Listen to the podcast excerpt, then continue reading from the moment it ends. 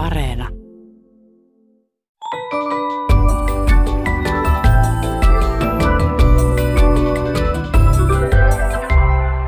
Hei, tämä on Aristoteleen kantapäät, audiosyöte kielen ja todellisuuden väliseltä harmaalta alueelta, ja minä olen Pasi Heikura.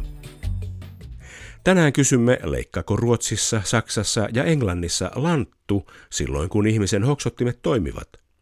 Mukana selvityksessä on myös joukko muita suomen kielen sanontoja, joissa ihmisen ominaisuuksia verrataan hyötykasveihin, kuten maksaa potut pottuina, olla ohranjyvä silmässä ja niin edelleen. Ruotsinkielisten lanttujen asiantuntijana toimii Janina Orlov, palkittu suomen ruotsalainen kääntäjä, joka on opettanut Uhubu Akademiissa ja Tukholman yliopistossa venäjän kieltä ja kirjallisuutta, yleistä kirjallisuustiedettä ja lastenkirjallisuutta. Orlov kääntää kirjallisuutta Venäjästä ja Suomesta ruotsiksi. Hän on muun muassa kääntänyt kaikki Sofi Oksasen romaanit ruotsiksi. Saksan lantun leikkaustilanteesta vastaava Dieter Hermann Smits on syntyjään Saksan Reininmaalta läheltä Kölniä. Hän muutti Suomeen viime vuosisadalla opettamaan Saksaa Tampereen yliopistossa. Smitsin mainion Kun sanat ei kiitä romaanin saksankielinen laitos Finnish Verheiratet oder auf der Suche nach dem Finnisten aller Worte ilmestyi viime lokakuussa. Englannin lantun leikkaajana meillä on Laura Eklund Naga. Hän on näyttelijä, lavarunoilija ja aktivisti, joka valittiin toiseksi Amanda Gormanin runotuotannon kääntäjäksi. Omaa lavarunouttaan hän kirjoittaa sekä suomeksi että englanniksi. Eklund Naga myös opiskelee parhaillaan sosiologiaa Warwickin yliopistossa Isossa Britanniassa. Tänään otamme selvää, leikkaako ruotsin kielessä, saksan kielessä ja englannin kielessä lanttu. Kun lanttu leikkaa, niin järki juoksee, ihminen oivaltaa. Onko tämmöistä ilmiötä ruotsin kielessä, Janina Orlova? No ei minun tietääkseni, mutta kynttilä syttyy palamaan. Tai sitten voidaan sanoa, että liikuppen talidank. Ja tämä talidank, se on niin kuin talista tehty kynttilä eläinrasvasta. Sitä ei varmaan moni ymmärrä tänään enää, mutta se on niin kuin se alkuperäinen versio. Ja sitten tämä kynttilä syttyy, liikuppet use. Niin se on semmoinen, mitä nähdään myös sarjakuvissa, että syttyy tämmöinen hehkulampu palamaan hehkulampun edeltäjä, erinomaista. Mitenkäs sitten englannin kielessä Laura Eklund Naga? Ei löytynyt mitään sellaista välttämättä. Siis englanninkielessähän lanttu on Swede, eli ruotsalainen, mikä varmaan rajoittaa myös niitä sanontoja, mihin sitä voi käyttää. Mutta turnip, mikä on nauris, niin se tar- tarkoittaa tyhmää, eli don't be a turnip tarkoittaa, että älä ole idiootti. Aika kiehtovaa, että Suomessa leikkaa lanttu ja Englannissa ne, joilla lanttu ei leikkaa, ovat nauriita. Joo. Huh. Entäpä sitten saksan kielessä Dieter Hermann Smits? Lantu leikaa, siis kirjaimellisesti die Steckrübe äh, lässt sich schneiden tai wird geschnitten, äh, ei sellaista sanota saksaksi. Silloin kun sanonta on tarkoitettu negatiivisesti, kun jollakulla ei lantu leikaa, voi sanoa, että jemand ist nicht die hellste Kerze auf der Torte. Siis joku ei ole kakun kirkain kynttilä. Tämä on uusi kielikuva ja siitä tuli muodikas vasta tällä vuosisadalla. Siis tämä on suht koht uusi. Ennen sanottiin silloin, kun joku ei käsitä asioita nopeasti, että jemand hat ein Brett vorm Kopf. Sananmukaisesti, että on lauta pään edessä. Hienoja sanontoja. Entä sitten, kun alkaa tuohtua ja kiivastua, niin Suomessa menee herne nenään. Meneekö Englannissa usein herne nenään tai meneekö ollenkaan Laura Eklund Naga? Ei, en löytänyt mitään vastaavaa. Tosi paljon siis englannin kielessä on erilaisia sanontoja, jotka kuvaa sitä, että ärsyttää, mutta yksikään niistä ei liittynyt herneeseen. Mun suosikkeja, mitä mä poimin tuolta, oli että to have a cow, joka on aika brittiläinen sanonta, että jos joku hermostuu ja niinku oikein huutaa, niin they're having a cow. Tai sitten to go postal, mikä tulee siitä, että ilmeisesti joskus historiassa postityöläisen työ oli niin tylsää, että ihmisillä oli oikeita hermoromahduksia, ja siitä tulee to go postal. Mutta hernettä en löytänyt. To have a cow, siis niin kuin omistaa lehmä. Niin, tai siis to have something, siis britti-englannissa slangissa, to have, a, se voi tarkoittaa sitä, että tekee jotain, niin to have a cow on enemmänkin silleen, että se cow on se huutamisen tai suuttumisen akti jostain syystä, niin to have a cow. Mutta kirjaimellisesti kyllä omistaa lehmä. Jännittävää. Nyt tulee mieleen Suomen ilmaus ihmisestä, jolla on lehmän hermot, joka ei sitten tietenkään hermostu, mutta näin ovat eri maissa kielikuvat erilaisia. Mitenkäs Dieter, onko Saksassa herneitä nenässä? Niin, että Erbse äh, geht in die Nase oder eine, eine Erbse in der Nase. Kirjaimellisesti tätä ei sanota. Äh, mutta voi sanoa, että on harra in der Suppe hiuskeitossa, kun joku asia ärsyttää. Toinen samantyyppinen idiomi on, että jemandem ist eine Laus über die Leber gelaufen. Tämä on jousut maksan yli. Ja tämä tulee kai siitä, että ennen uskottiin, että leber, maksa, on elin, mikä vaikuttaa mielitilaan. Ja laus, tämä on lisäksi jotain pientä, ja, ja yleensä tätä idiomi käytetään, kun joku turha pieni asia ärsyttää. Muuten tästä I have a cow tuli mieleen saksaksi voi myös ainakin nuorten kielessä sanoa ich krieg einen Affen, siis mä saan apinan, silloin kun raivostuttaa. Mahtavaa. Minkä Englannissa saa on lehmä ja Saksassa apina. Ihan tyypillistä germaanisten kielten sukulaisuutta. Mitenkäs sitten ruotsin kielessä herneet ja nenät, Janina? No herne nenässä, niin sen tapaa Astrid Lindgrenin kirjassa Marikista, mutta se ei kyllä tarkoita sitä samaa kuin mitä suomeksi herne nenässä, vaan ruotsiksi, jos suuttuu, niin sit se on sama kuin että sulakkeet palavat, eli brenna proppana. Ja sitten on vanhempi ilmaisu, mikä on, kun ihminen on tosi kiukkunen, niin hän on top tynnor rasande. Ja mä yritin niin kuin jäljittää tätä ilmaisua ja sitä ei löydy oikeastaan mistään eikä selitystä löydy, ei edes Ruotsin akatemian sanakirjasta, mikä on minusta aika ihmeellistä. Mutta tämä on niin kuin top, että tophan on huippu, tämä on niin, kuin niin paljon kuin mahdollista. Ja sitten nämä tynnyrit, kukaan ei tiedä mistä syystä, ne on siellä top tunno ja raasande on raivoisa. Että on niin raivoisa kuin paljon tynnyreitä, mutta sehän, ei, niin kuin, sehän on aivan järjetöntä, mutta näin se sanotaan. Voiko se tarkoittaa sitä, että tynnyri on täynnä raivoa? No voisihan se olla niin. Joku ehdotti, että tynnyri-sana, että se tulisi kirosanasta tyysan, joka on melkein tuhat, mutta mun mielestä se kuulostaa hirveän teennäiseltä, mä en siihen luota. Näin meille kävi tämän kielikuvan etsinnässä vähän ohrasesti, mutta käykös Saksassa koskaan ohrasesti, eli siis käy huonosti? Dieter Siis ohra on saksaksi gerste, mutta sitä ei käytetä idiomeissa, mikä on ehkä yllättävää, koska ohra on toki tärkeä vilja ja sitä tarvitaan oluen tekoon, mutta en kuitenkaan keksi yhtään idiomi, missä se ilmestyisi. Silloin kun käy huonosti tai kun jotain ei onnistu, voi sanoa, että jotain on schiefgegangen, jotain meni vinoon. Tuo on tuttua joskus meillä Suomessakin asiat menevät vinoon. Mitenkäs mm. Laura, Englannissa käykö ohrasesti koskaan? Ei mun tietääkseni, en myöskään löytänyt yhtään sellaista esimerkkiä, mutta löysin sellaisen, että ilmeisesti jossain yhteisössä uskotaan, että ohra on onnekas jyvä, että se tuo onnea, mikä olisi tämän suomenkielisen sanonnan kanssa aika päinvastaista. No jopas, aika kiinnostavaa. Ennen vanhaan on tietysti eletty sellaisia aikoja, jolloin mikä tahansa viljanjyvä on tiennyt onnea, että on saanut edes jotain. Mitenkäs Janina, löytyykö ohraisuutta ja huonosti menemistä Ruotsissa? No ei täälläkään löydy, kumma kyllä. Mutta me sanotaan täällä, että jos käy huonosti, niin se on sama kuin biita i gräset, eli purra ruohoa. Se niin kuin pää edellä maahan. Tai sitten ihan niin kuin saksakikin, että jotain menee vinoon, går snett, mutta ei mitään ohran kanssa tekemistä. No niin, löytyyhän jotain kasvisanuntoja muistakin kielistä kuin Suomesta. Jatketaan ohran kanssa. Suomessa joskus ollaan ohranjyvä silmässä, siis korostan vain joskus. Ja kun ollaan ohranjyvä silmässä, niin ollaan humalassa. Kuulostaako tämä tutulta siellä Ruotsissa? Ei, mutta suomen ruotsalaiset. Mä muistan, mun isä käytti sellaista ilmaisua, että jos on juovuksissa, niin sit mä ne i hiiven. Hiiven, se tulee sanosta hiiva, eli on jästissä. Mitenkäs asia on sitten siellä Englannissa, jossa silloin tällöin ehkä myös on ohran jyvää silmässä? Laura? Joo, siis britti-englannissa erityisesti löytyy vaikka minkälaista sanontaa liittyen niin kuin humaltumiseen, mutta kiinnostavaa kyllä, niin ohraa ei ollut käytetty niissä.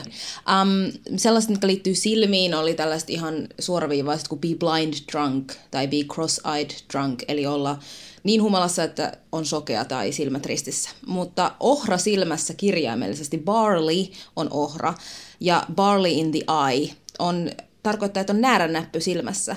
Eli jos sulla on barley in the eye, niin sun pitää mennä lääkäriin, koska sulla on näärännäppy.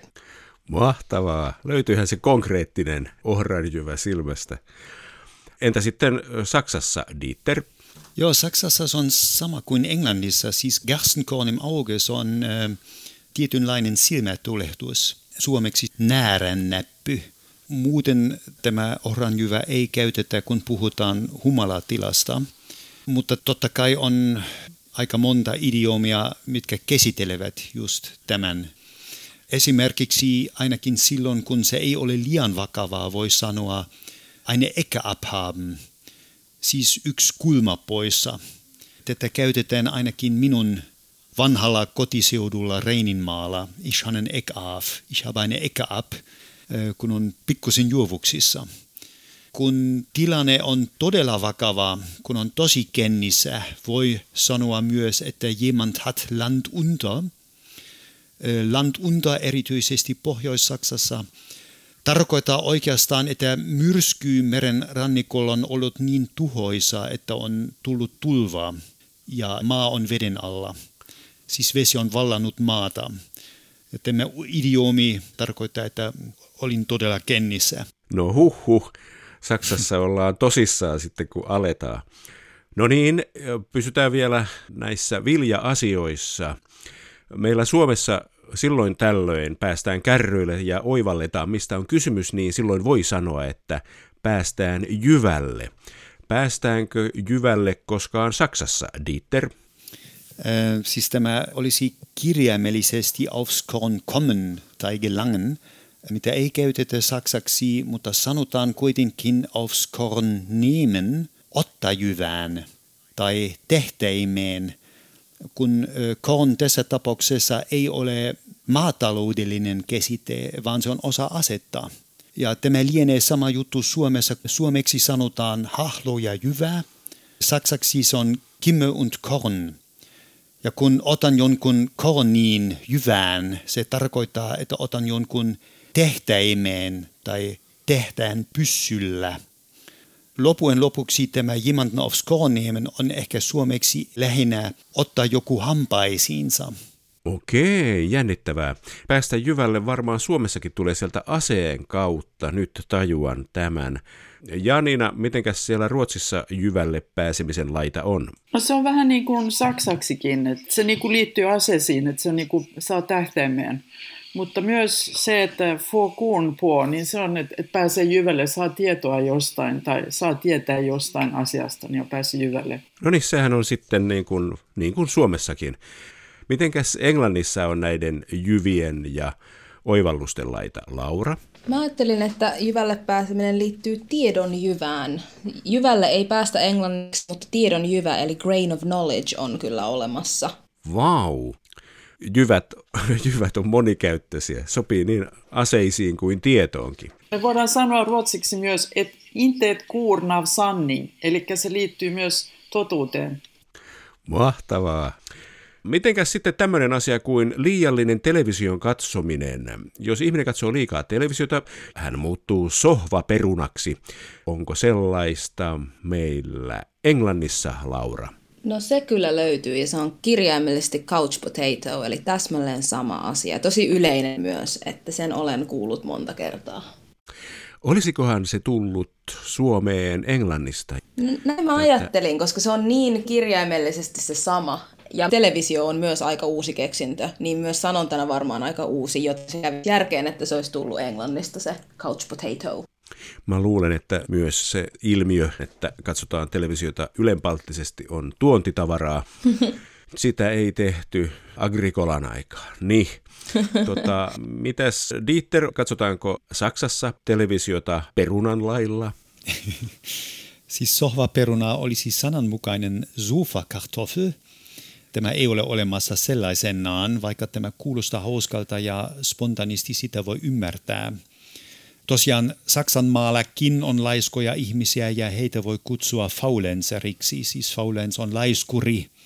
Ehkä pikkusen saman suuntaan kuin toi sohvaperuna käsite menee pantoffelsportler, kirjaimellisesti tohveliurheilija, mitä suomeksi kutsutaan ehkä enimmäkseen penkiurheilijaksi. Tämä menee saman suuntaan, eikö niin? Joo, kyllä. Aivan mahtavaa. Joo. On ehkä yllättävää, että kartoffel, siis peruna, ilmestyy harvoin saksankielisessä fraseologiassa, vaikka perunat ovat olleet tosi tärkeitä Saksan ruokakulttuurissa. Tietääkseni on olemassa vain muutama sanonta, niin kuin Der dümmste Bauer hat die dicksten Kartoffeln. Tyhmin maanviljelijä saa paksuimmat perunat.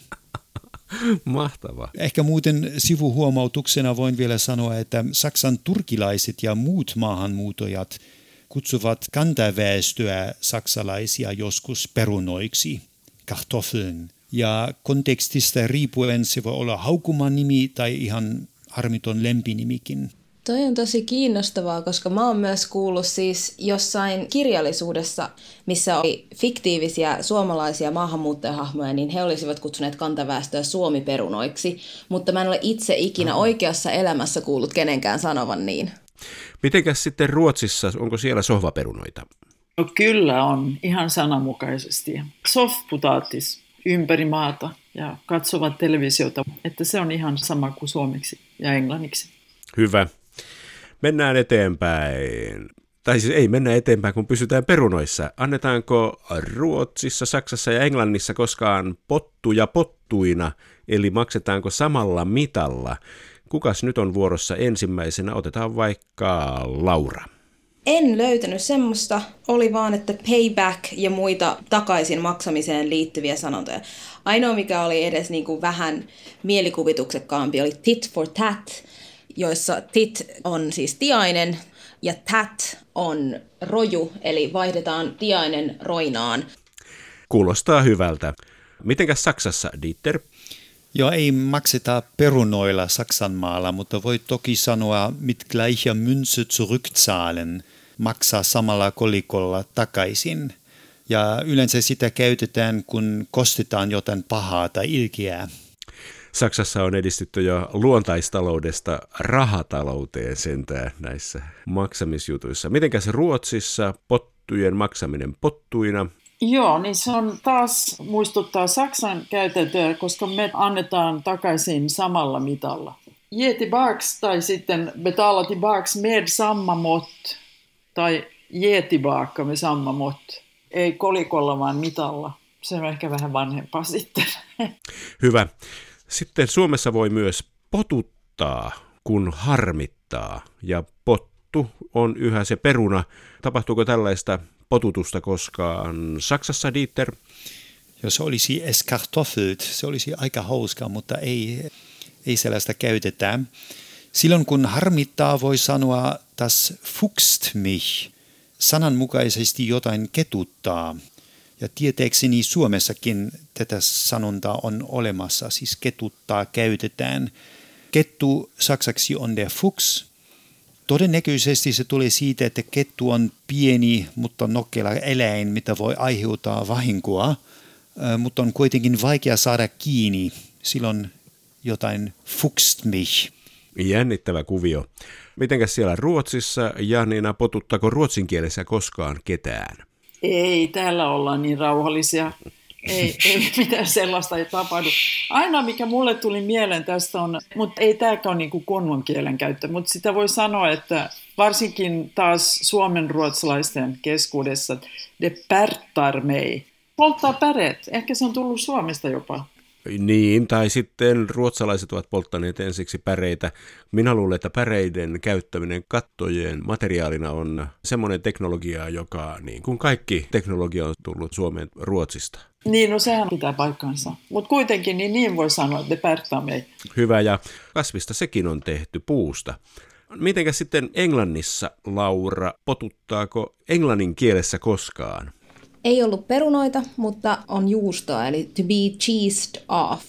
Vaikkakin kyllä siis se alkuperäinen sanonta on to be pissed off, ja koska piss on tällainen mieto kirosana, niin cheesed off on sitten enemmän semmoinen, että siihen on laitettu joku muu sana tilalle, että ei tarvitsisi kirota. Semmoinen koko perheen pissed off. Joo. Suomessa joskus on semmoinen tilanne, että ollaan vahingossa laitettu pukki kaalimaan vartijaksi, eli pestattu johonkin hommaan tyyppi, jonka epäluotettavuuden alue on juuri siinä hommassa, mihin hänet on pestattu. Esimerkiksi alkoholisti on laitettu vastaamaan kyläjuhlan juomakuponkien jakelussa tai peliriippuvainen henkilö vastaamaan marketin rahapelipisteestä tai muuta vastaavaa. Tapahtuuko tällaista koskaan englannin kielessä, Laura? Siis tarkoitan pukkia kaalimaan vartijana. Uh, pukkia ei ollut, mutta kettu oli. Fox guarding the hen house, eli kun kettu vartioi kanakoppia, tai sitten chicken coop, jos ollaan Amerikassa. Mahtavaa. Dieter, onko tämä pukkia kaalimaa ilmiö tuttu Saksassa? Joo, kyllä on. Siis tämä kielikuva on melkein sinänsä olemassa saksan kielessäkin sanotaan den Bock zum Gärtner machen, tehdä pukista puutarhuri. Minä muuten ehdotan, että tulevaisuudessa Suomessa käytetään päivitettyä versiota. Voisi sanoa, että ei tehdä Teemu Pukista maalivahtia. Se on hyvä idea. Se olisi ajankohtainen päivitys. Se olisi ajankohtainen päivitys. Sitten mennään mm. Ruotsiin. Onko Ruotsissa pukkeja kaalimaan vartijana Janina? Kyllä, kyllä on nimenomaan noin. Bocken som trädgårdsmästare. Ihan samalla tavalla kuin Saksassa. Kyllä joo, ihan niin. Mitenkäs teistä tuntuu, rakkaat ystävät? Musta tuntuu, että Ruotsissa, Saksassa ja Englannissa ei nyt ihan kauheasti löytynyt tämmöisiä hyötykasviaiheisia kuvailmauksia. Tuntuu, että suomen kieli olisi niiden kannalta rikkaampi. Olenko tässä tuntumassa väärässä, Laura? Ehkä tai sitten ne on niin kuin erilaisia ne kasvit. Niin kuin Englannissa ruoka ja, ja niin kuin tärkeät kasvit on ehkä eri kasveja kuin mitä ne on ollut historiassa Suomessa. Ja myös ne tärkeät eläimet on ollut eri eläimiä niin kuin maatilan hoidossa. Niin, niin ehkä ne muodostuu sitten eri paikkoihin, ne sanonnat. Saattaa olla. Mitäs mieltä Dieter on Saksan floran kannalta? Siis olen samaa mieltä, että ne ilmestyvät molemmissa kielissä ihan runsaasti, mutta ne ovat vain erilaisia tai ähm, niitä käytetään erillä lailla. Toisaalta on myös ihan sananmukaisesti samoja vertauskuvia, niin kuin esimerkiksi, että on veistytty samasta puusta, aus demselben Holz geschnitzt. Se on ihan sananmukainen. Onko tuota Englannissa, Laura? Englannissa voi olla leikattu samasta kankaasta tai edes samasta muotista tai tähdestä tai tähtipölystä. Mutta esimerkiksi suomeksi sananmukainen on ei näe metsää puilta, can't see the wood from the trees on englannin kielen sanonta, joka on täsmälleen sama. Sekin on olemassa Saksassa. Den Wald vor Bäumen nicht mehr sehen. Mitenkäs ruotsin kielessä on laita Janina? Joo, no meillä on myös tämä sama sanonta, että man ser inte skogen för alla träd, mikä on ihan identtinen, mutta minusta on kyllä niin kuin ruotsiksi olemassa vähemmän kuin suomen kielellä, mutta sitten taas on toisenlaisia. Mutta mä oikein niin kuin hämmästyin, koska mä ajattelin, että Ruotsi on myös ollut agraariyhteiskunta hyvin pitkään, niin luulisi, että löytyisi enemmän sanontoja, mutta ei. Hei, minä kiitän teitä. Riemastuttavaa, mahtavaa. Kiitoksia. Kiitos. Kiitos. Kiitos samoin.